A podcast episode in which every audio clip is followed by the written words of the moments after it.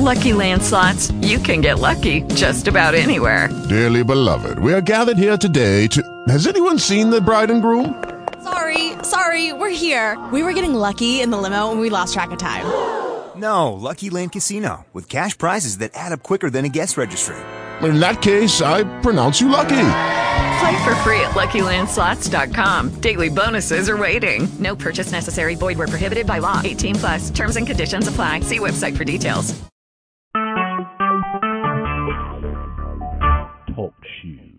Recorded live. Thank you, everyone, and welcome to another edition of the Stroke Diva Fabulous Show. I have a wonderful guest this evening. He was actually on the show last week, and I have him back so that we have some more time. We are talking to David J. Grogan, and this man does so much, and we're on a short time period today, so I'm going to just go ahead and jump right in, David. Mm-hmm, absolutely. As we want to talk about, uh, you're the chief of staff at the Children's Rights Fund. So a few minutes about that, and then we want to talk about your 2016 Elect Grogan Now campaign, and also professional bodybuilder and nutrition consultant. So I'm going to let you just kind of roll with it because. okay, yeah. So we'll start with uh, the Children's Rights Fund. The Children's Rights Fund um, is something that was started by a young man by the name of David Levy. Um, unfortunately, or fortunately, Mr. Levy passed uh, sometime in uh, November of 2015 um, Mr. Levy left behind uh, the Children's Rights Fund to a David Smith Sr. Um, I met David Smith uh, while on the campaign trail back in 2014. So there you have it, David, David, and David. That's uh, that's telling us something. David, right? An interesting name. Uh, but what we do primarily with the Children's Rights Fund is at this right now we're actually lobbying for fair parenting more fair parenting legislation because what most people don't understand, lawmakers uh, sit just a couple couple months out of the year, and this is when bills are passed. Basically, laws are made, and what we're lobbying for right now is a presumption of shared parenting uh, with the lawmakers at the at the, at the, uh, at the Senate and the delegates.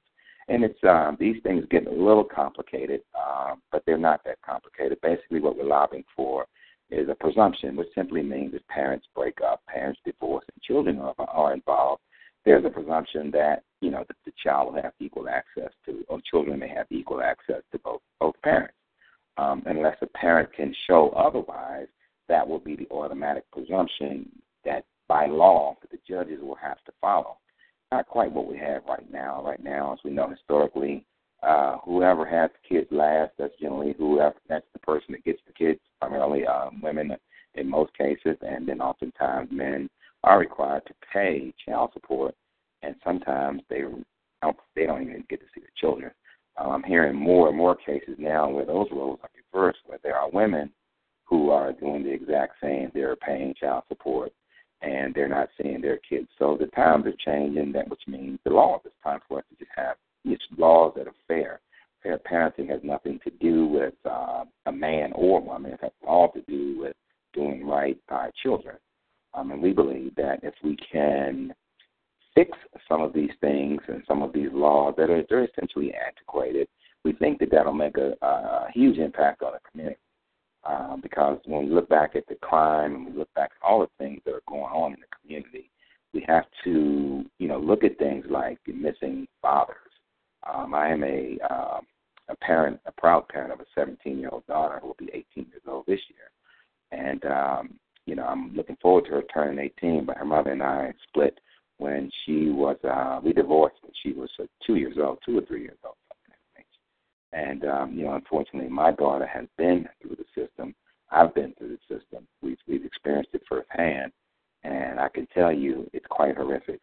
Um, it's, it's quite horrific as to what happened in, in urban areas um, because what I've learned is that um, there are a lot of things in place for people, i.e., attorneys and law firms, to make money. So therefore, there are strong lobbying groups that's against trying to fix some of these things because some of the dysfunctions in our community, people make money off. Um, it's simply, you know, wealthy get wealthy. It, that old saying, the rich get richer and the poor gets poorer. Unfortunately, right. that's a system that's in place across the board with a lot of different things that are simply by law. And the rich continue to get richer and the poor gets poorer. So I'm hoping that I'll have an impact on trying to at least a little bit at a time, trying to do what I can for children. Uh, that's pretty much on the um, the uh, um, the Child's Rights Fund.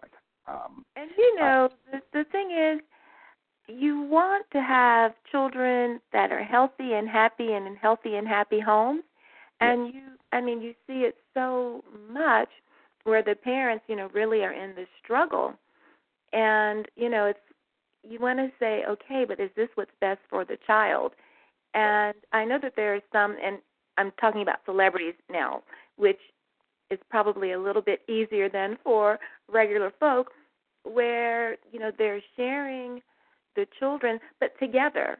So, like if it's Thanksgiving or if it's a some kind of trip, both parents with whoever they're with that's new, they're all traveling together. So you may be married or you may be divorced, but your significant other at that time is like, yeah, we can work it out and we can do this together.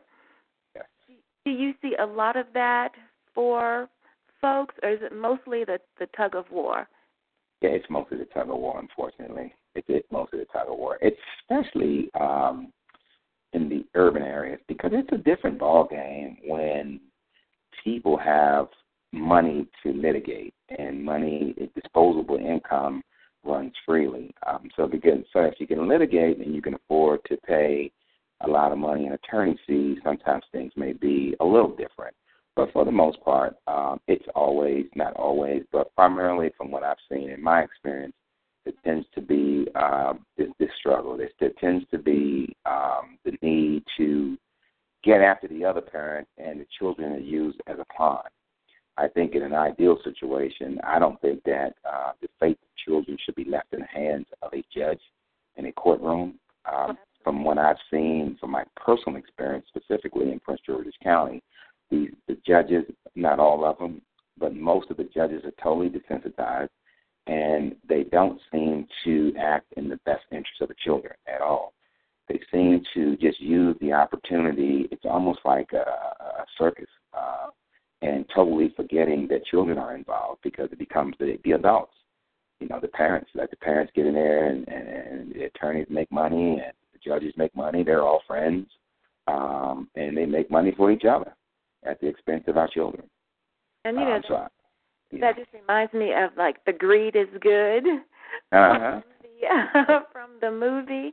But the yeah. thing is, and we talked about this um, last week about people getting out and voting in the primaries because those are the people that are going to impact you the most. Yes. And I mean, how do we get people in underdeserved communities? How do we get the word out that? Yes. Yes. How do we do that?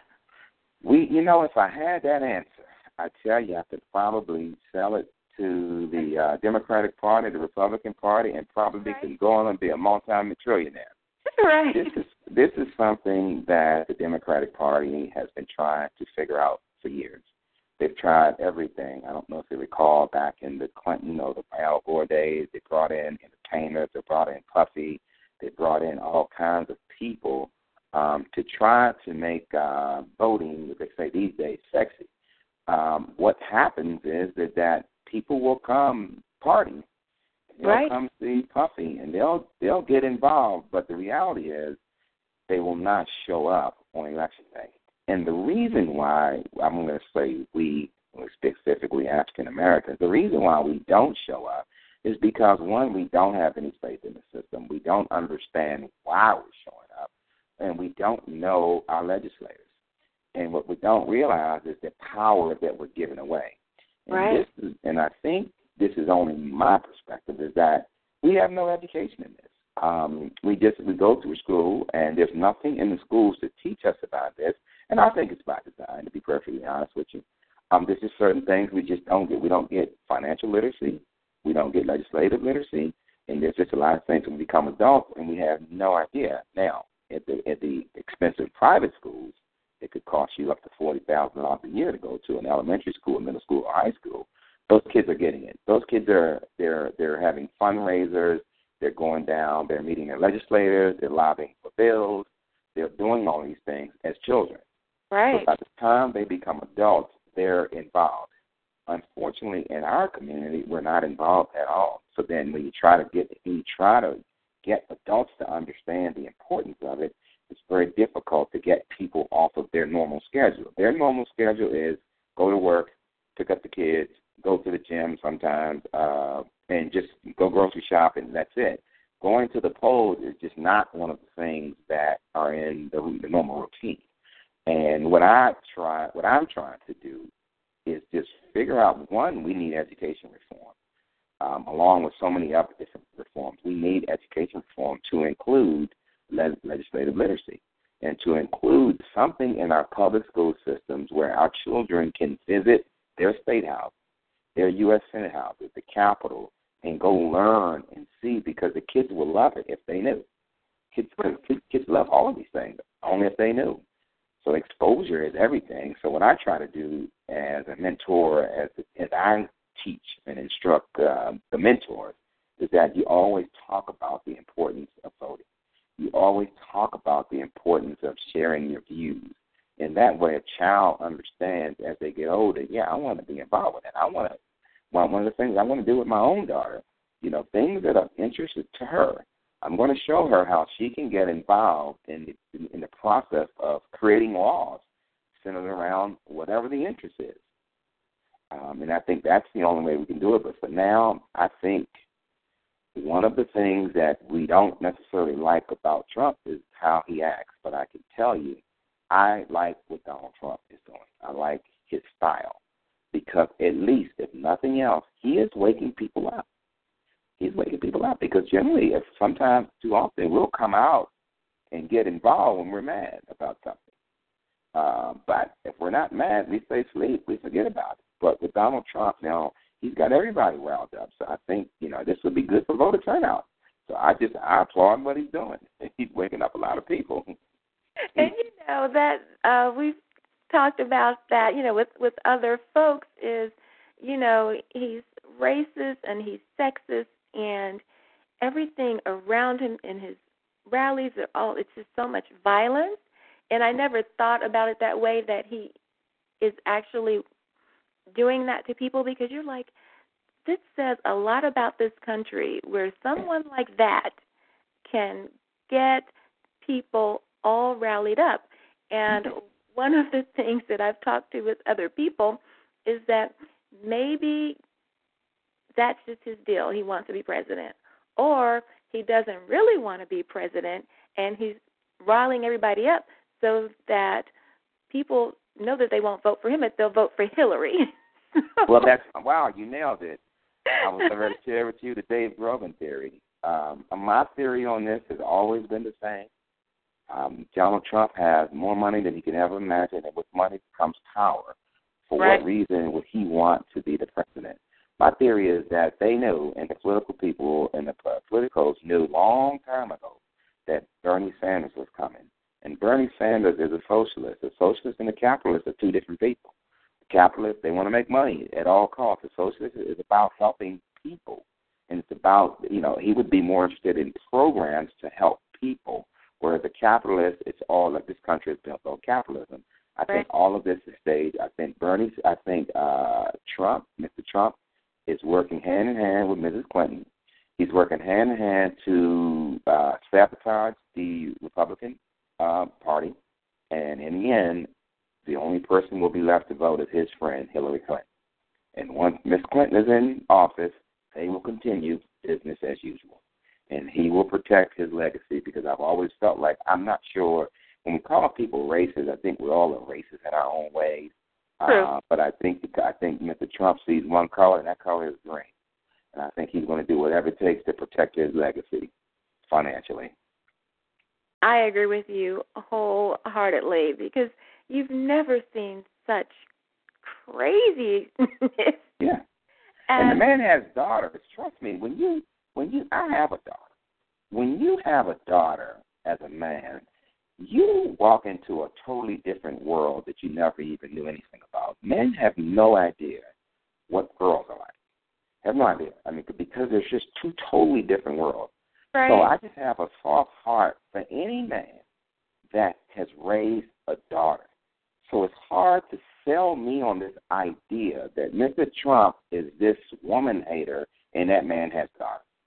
Like that's a hard sell for me. That daughter, those daughters will touch your heart in a way that's never been touched before. And that's he, fun to believe. Mm-hmm. Yeah, I mean, he appears to be a wonderful family man, without a question of a doubt. His children are very successful, and you can see that you know the way his children support him. Right. But for those of us that can only focus on the one issue, right. it's a little it's a little bit different. But we, like you say, we all know it's part of the game. Okay, it's I'll let part you, of the game. Yeah, I'll let you continue right. into the rest of your fabulousness. Yeah. So what else do we have? Well, I think we talked about me being a uh, competitive bodybuilder, nutrition consultant. Oddly enough, uh, I don't recall if we talked about it last time, but I began a health and wellness career back when I was 13 years old, and um, competed as a competitive bodybuilder when I was 14 years old. I have my 50th birthday coming up May 15th, which I will be celebrating May 13th. And I will certainly invite you to my 50th celebration at uh, Prince George's Ballroom. Thank you. Yes, absolutely. It's going to be fabulous. Uh, but one thing else I'm doing, um, I used to promote, uh, aside from competing, um, I've competed all over the world. I've won shows all over the world. Uh, but I'm also a contest promoter. And I ran uh, my last show at Bowie State University. I want to say dating back to uh, losing track of time, maybe 2009, 2008. But anyway, I'm bringing my show back, and my show title is going to be the Grogan Capital Classic, or Grogan Capital Classic Bodybuilding, Bikini, and Figure Championships, which is going to be held uh, July the 23rd at uh, Dr. Wise High School. And I think what people will find about the world, that competitive physique world, is a totally different world that most people are not that exposed to. And I think that I one of the reasons why I do my shows because I find it to be very inspirational when they see people on stage, anywhere from 15 years old to 75 years old, competing in physique shows. Wow. And what it what it demonstrates is that getting the peak or optimum physique can be done at any age. Um, there's no age limits on it. Uh, you will notice that people who do uh, compete, they look much younger. Uh, they look more vibrant because I always say exercise is a fountain of youth, not excess exercise. Uh, unfortunately, it does have a very unhealthy side of it. Competing in physique shows is not something that I uh, I aspired for my daughter. Uh, my daughter has uh, performed with me many times on stage, which I'll be happy to share some interesting videos of my daughter performing with me on stage. Um, she performed. She's always performed ever since she was a little girl, and she loved it up until the point she started getting older. Of course, closer to teenage years, she felt like she felt like she was just getting, you know, tall, and she didn't think, you know, her being involved was cute anymore. Right. And she, and she and, and the last time she told me that she was absolutely right. And what I did for her back then is I had instead of having her dance perform with me, I let her sing Beyonce's song, which is one of her favorite songs, Daddy. And she sang that. Um, that was her sort of coming out ceremony. She's an artist. She sings, and she sang Beyonce's Daddy. Um, so I'm, I'm pleased that she's not necessarily interested in physique competitions, but she is concerned about her health, which is all all I've ever wanted. Uh, her mental and physical health, because sometimes there is a, a tremendous imbalance, and we get involved in these things, uh, competitions, that can be on more of an extreme side, and it leads to a lot of uh, mental health disorders, primarily uh, eating disorders, different things like that. A lot of uh, a large population of people who turn to the world of uh, shows tend to have uh, you know different forms of eating disorders, body dysmorphia, Adonis complexes, and all different kinds of things that is very very unhealthy. Um, so I just wanted to make sure that my daughter understood the full realm of it the good side and the not so good side, or the dark side. Well, congratulations on your Yeah. daughter being active. Yes, yes, yes, yes. She's uh And- yeah, I wanted I wanted her to be active and I wanted her primarily not so much to be an athlete. My daughter never liked sports for whatever reason. I grew up in sports. I grew up in football and uh swimming and basketball, but my daughter never never liked sports. But she understands nutrition. and she understands the need for exercise. And that's good because we talked about that last week with the food that we're consuming, with the Yeah. hormones, and it's just gotten out of control. And I was watching something on TV, it was a couple weeks ago, and how it takes so much space now yes. really start growing your food. And the disgusting part was where they had to have like these huge sections of where they're putting the waste from Absolutely. animals. And I was like, I cannot believe what I am seeing. Exactly. Exactly. And that takes a toll on the environment. Is that right? That's exactly right. It That is exactly right. unbelievable. Unbelievable. So, what's our best practice for nutrition? Nutrition. It, I think you know I've watched the nutrition game, the exercise game for a number of years, obviously. And again, it's one of these businesses like so many things. People are making a lot of money off of nutrition uh, fads and diets. And I always say, whatever happened to Billy Blank? Well, Mr. Blank's probably somewhere living like a, a, a wealthy millionaire. You notice these things kind of come and go. There's all these different fads and Right. workout plans and diets and all these things in my world are quite ridiculous, to be honest with you. Um, dieting, or let's not say dieting, that's such an awful word, but let's say uh, uh, healthy lifestyle or, or, or healthy eating is relatively simple. Um, I think that if if you learn to read labels and you look at what's in the food, it will change your mindset. Because if you have an idea of what you're eating, you're less likely to overconsume. Problem we have is that we are addicted to sugar. Sugar has the same impact on the brain as drugs, and it's by it's designed for you to be addicted. So we have to first recognize and address any food addictions that we have. Once we address that by means of supplementation, professional help, or whatever we have to do to address that, then we just keep it simple. I just I don't believe in anything in, in, in extreme, like I said earlier. I don't necessarily diet. Uh, I just kind of watch, try to watch what I eat. But the main thing that you have to watch is the sugar. Sugar is the most damaging. It, that's why it's addictive, but it's the most damaging thing you can really do to your body as it relates to maintaining or maintaining your weight. Sugar is is top. So what I generally do, um, I keep an eye on the sugar. I don't overdo. I don't drink juices, and I don't drink anything that has a lot of sugar in it. Um, a general rule of thumb: some of the easy things that you can do, drink as much water as you can stand. The water will flush your system. The water will help your metabolism. The water just does everything. It's kind of a catch-all.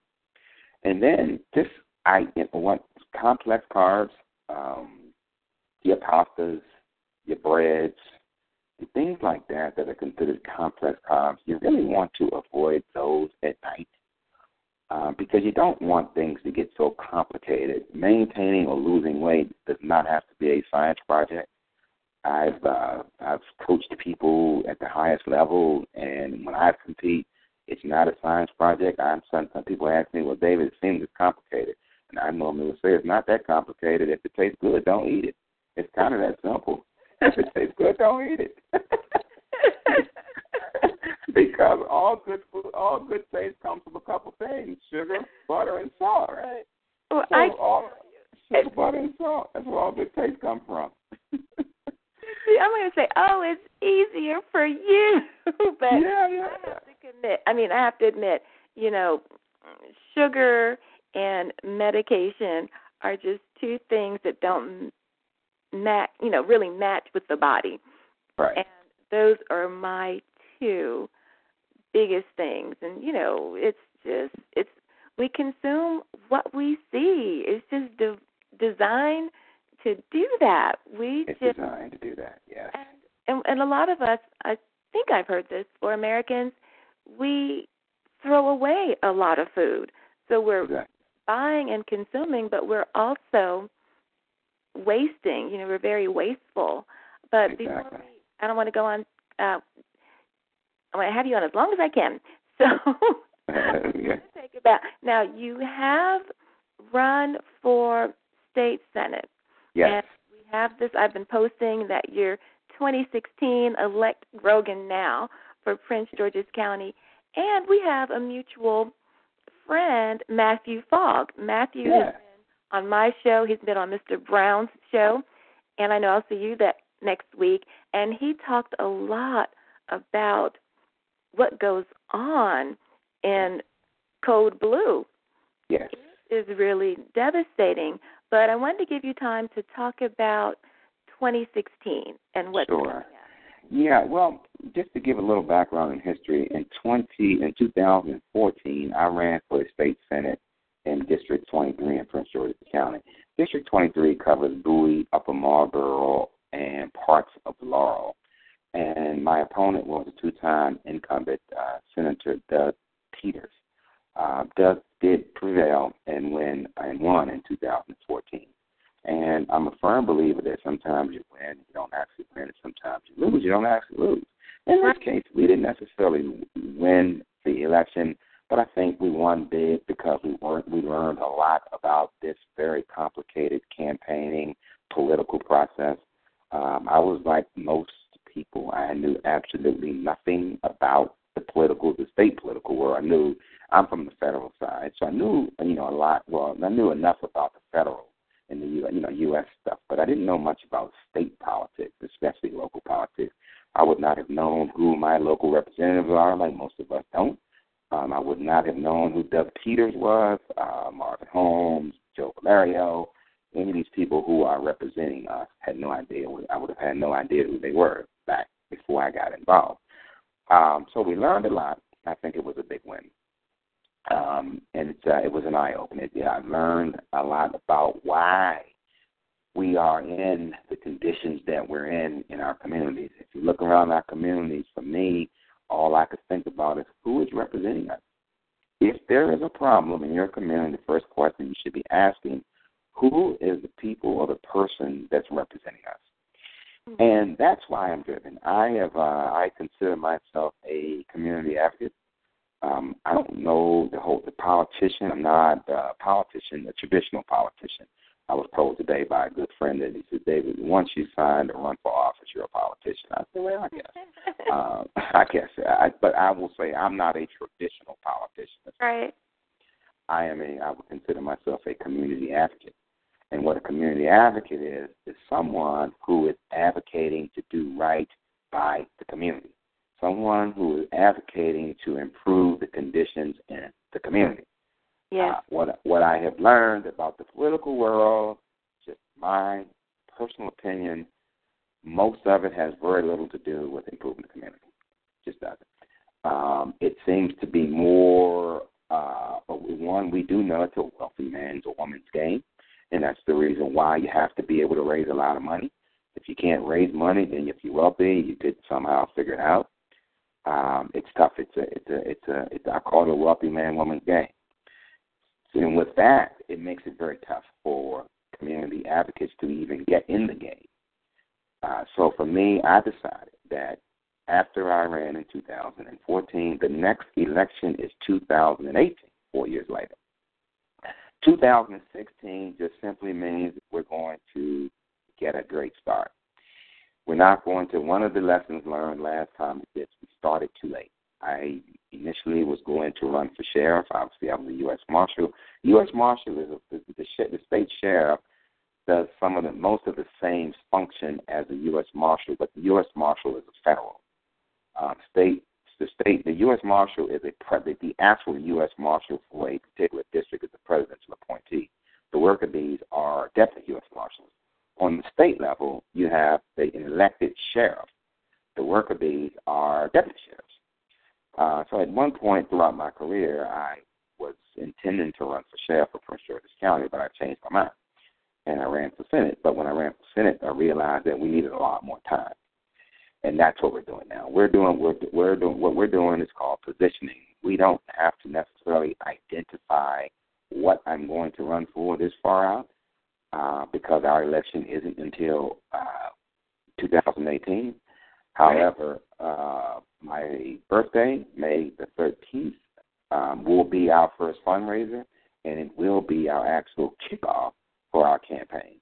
And that's why we call it Elect Grogan Now, because we don't know what positions will be open or available in 2018, but we're going to be positioned to run, whether we run citywide, countywide, a local run, we'll be positioned to run for whatever becomes available at that time in 2018. That is so smart. So you mm-hmm. have the two years to get in. That's right. We have the two years to to continue branding um, the name, continue to work in the community, and continue our fundraising efforts. Uh, because you know uh, it's it's a lot of times we don't really understand why we have to raise funds. We have to raise funds because you can't. You, running a campaign is not designed to spend your own money. You, know, right. you can't. You go broke uh, trying to spend your own money. So you have to raise funds. All money raised on a campaign is strictly for campaign usage, no personal usage. And if you use it for anything personal, you can end up in jail. And we've seen this. um, so a lot of times we don't understand. We say it's a fundraiser. It's not. It's a. It's a. It's it's more of an investment in, an, in a candidate to help a candidate be able to buy the signs, buy the advertisement, and every the literature that's needed, everything you need to run an effective campaign involves money, and that's what the whole purpose is of raising the money. Nothing, nothing goes in the candidate's personal pockets at all. Everything raised goes strictly to the the, uh, the campaign towards the campaign. And you can see that you need a lot of money because whoever has like the best ads, you know, whoever campaign person with like celebrity status, it takes a lot and sometimes when you don't have that, it can really be a hindrance. Yes. But I yes. am all for, you know, you starting now and just uh downlaying or laying down the, the groundwork Yes. because at, you consider yourself an advocate, and that means that you have more, I would say, more at heart than just a regular politician because you're really focused on the community, not just yes. being a politician. Absolutely. Yes.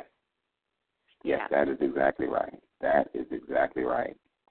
I am focused on my passion is children everything that I do, everything that I live for, is figuring out a way how do we help our children. I truly believe that if we can educate and if we can care for our children, our children they are the future. And what I've learned, even in the health and wellness world, even if we can teach our children nutrition, guess what? They go home and teach the parents. Right.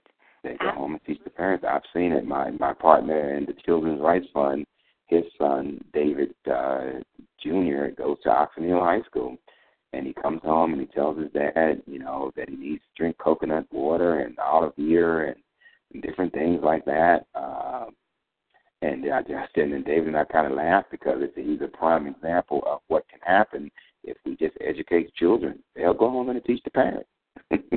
And that's I mean that is absolutely true. They need an education because they are the future. And when you look at children today and there's so much negativity, you go they're the next generation. they're going to be the ones making decisions. Are you serious? And that's because they need someone there to help educate them in all areas of their life. If not, our programs just I mean they just keep keep getting cut and cut and cut. And it just takes something simple to teach a child how to eat or to teach a child, you know, how to exercise or to teach them write a book or to help them get through college, it really does take a village. It does.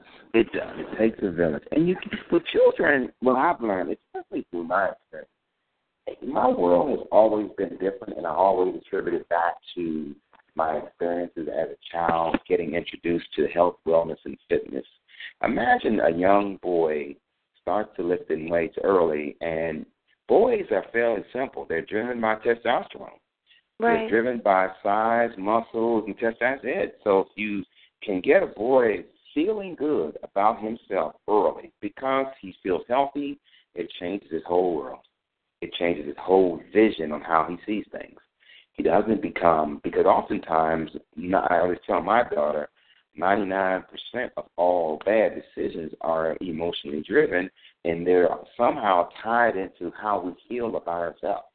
Absolutely. So if we can yeah, so if we can get to feeling good about ourselves early, we don't grow up with these or become adults with these deep seated self esteem issues that drives all of our decisions.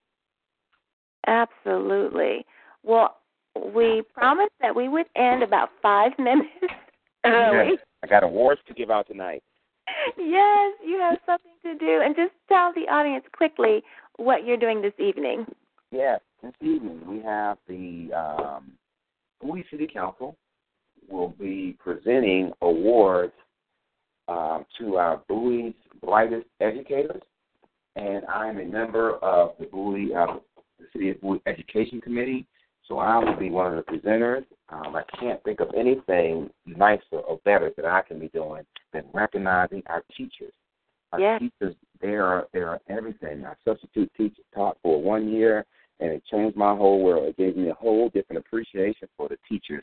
So I'm excited. I cannot wait. One of the uh, awardees or recipients is going to be so surprised when she sees me because she has no idea that I'm even involved. But she works over at uh, Rockledge Elementary School, and I can tell you for years she made sure that the Department of Justice was represented at her school.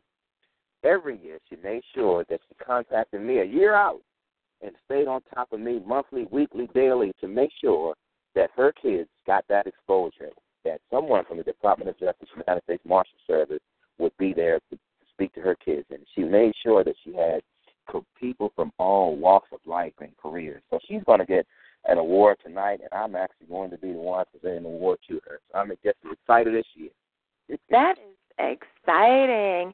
That is exciting, and we really do need to support our teachers. They should not have to buy pencils and books and oh, overworked and you know understaffed, and the the sizes of the classrooms are so large. So that's something we'll have to have you come back and, and talk about.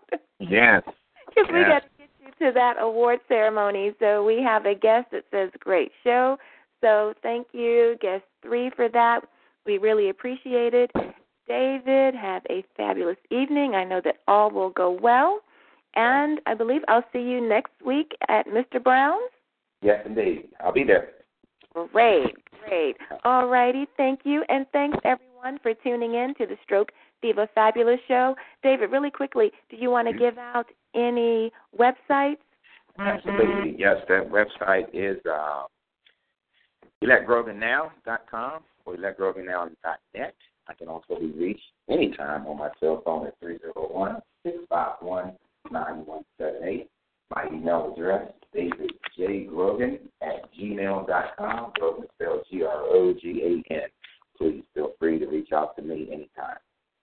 Thank you, David Grogan, and have fun this evening. Thank you, and I'll talk to you soon. Okay, thank you. Mm-hmm. Bye bye. Bye bye. With the Lucky Land slots, you can get lucky just about anywhere. This is your captain speaking. Uh, we've got clear runway and the weather's fine, but we're just going to circle up here a while and uh, get lucky. No, no, nothing like that. It's just these cash prizes add up quick. So I suggest you sit back, keep your tray table upright, and start getting lucky.